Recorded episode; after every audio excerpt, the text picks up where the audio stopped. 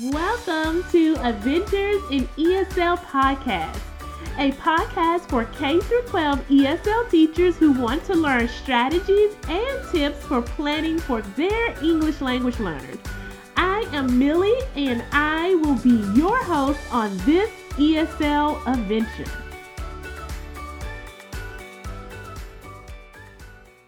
Welcome, teachers. I am Millie and I'm your host on today's episode. This episode, I am going to be sharing with you how you can write quick language and content objectives.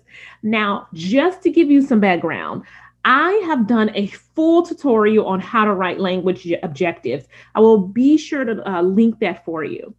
Before we jump into today's episode, I am going to ask you to reflect as always.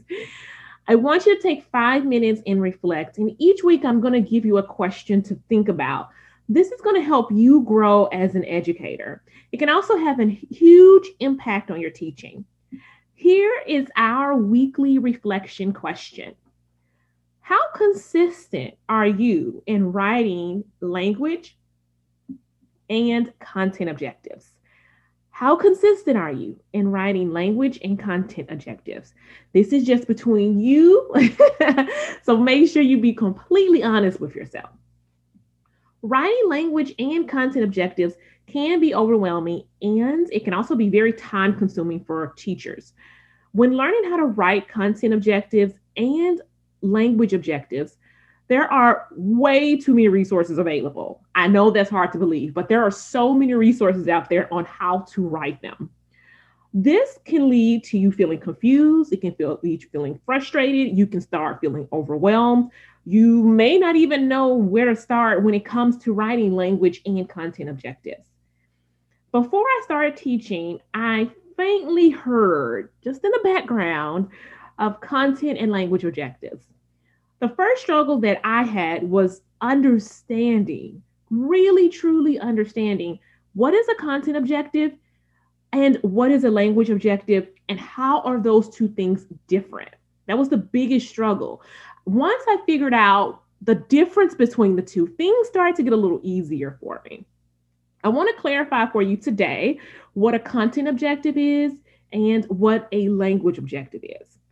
A content objective identifies what the students will be able to know and what the students will be able to do by the end of the lesson.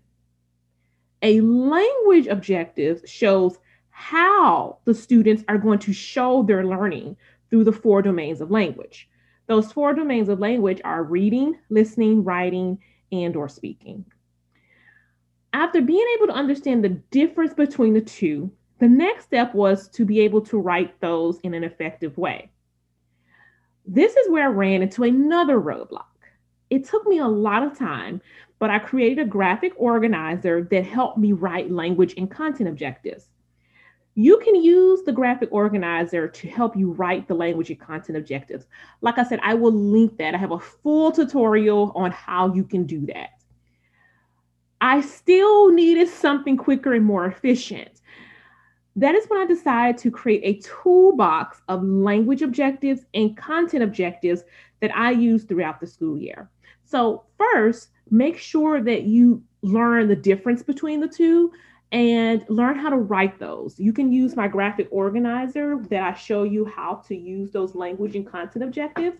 I will be sure to link those for you so you can have access to those. I, like I said, I still needed something quicker. you know, I want to just pull something out of a toolbox. That is when I decided to create a toolbox of language objectives and content objectives that I use throughout the school year. They're my favorite things to use. I love using this toolbox of language objectives and content objectives throughout the school year. I knew throughout the school year I would be interacting a lot with our state standards, which are aligned to Common Core standards. Looking at those standards, I created a toolbox of well of learning objectives and content objectives based around those standards. This helped me to just simply copy and paste when I need them. There were many times when I had to slightly modify those objectives, those language objectives, those learning objectives, but they didn't take too much of my time. I also started to use this exact same strategy with language objectives. After learning how to write them, I just kept a toolbox of the most common ones that I used.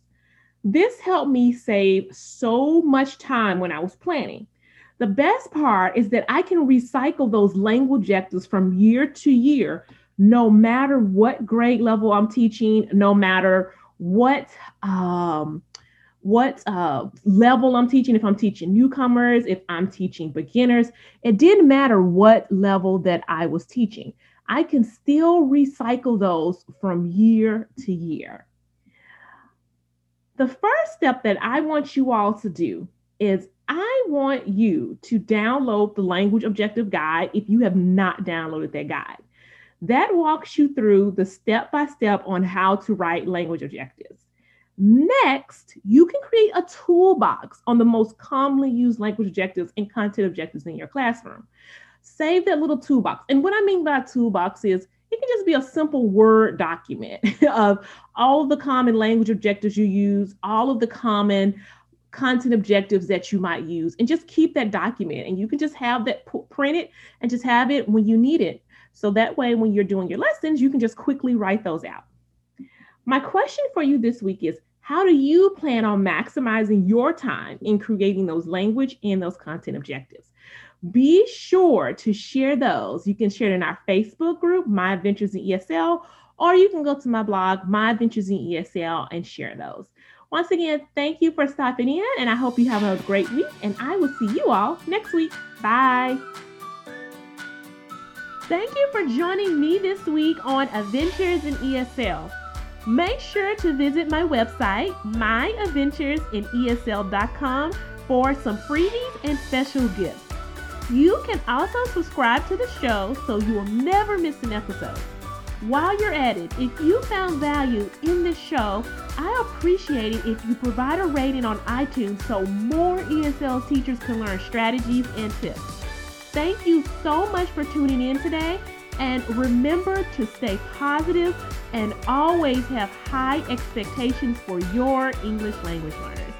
See you soon.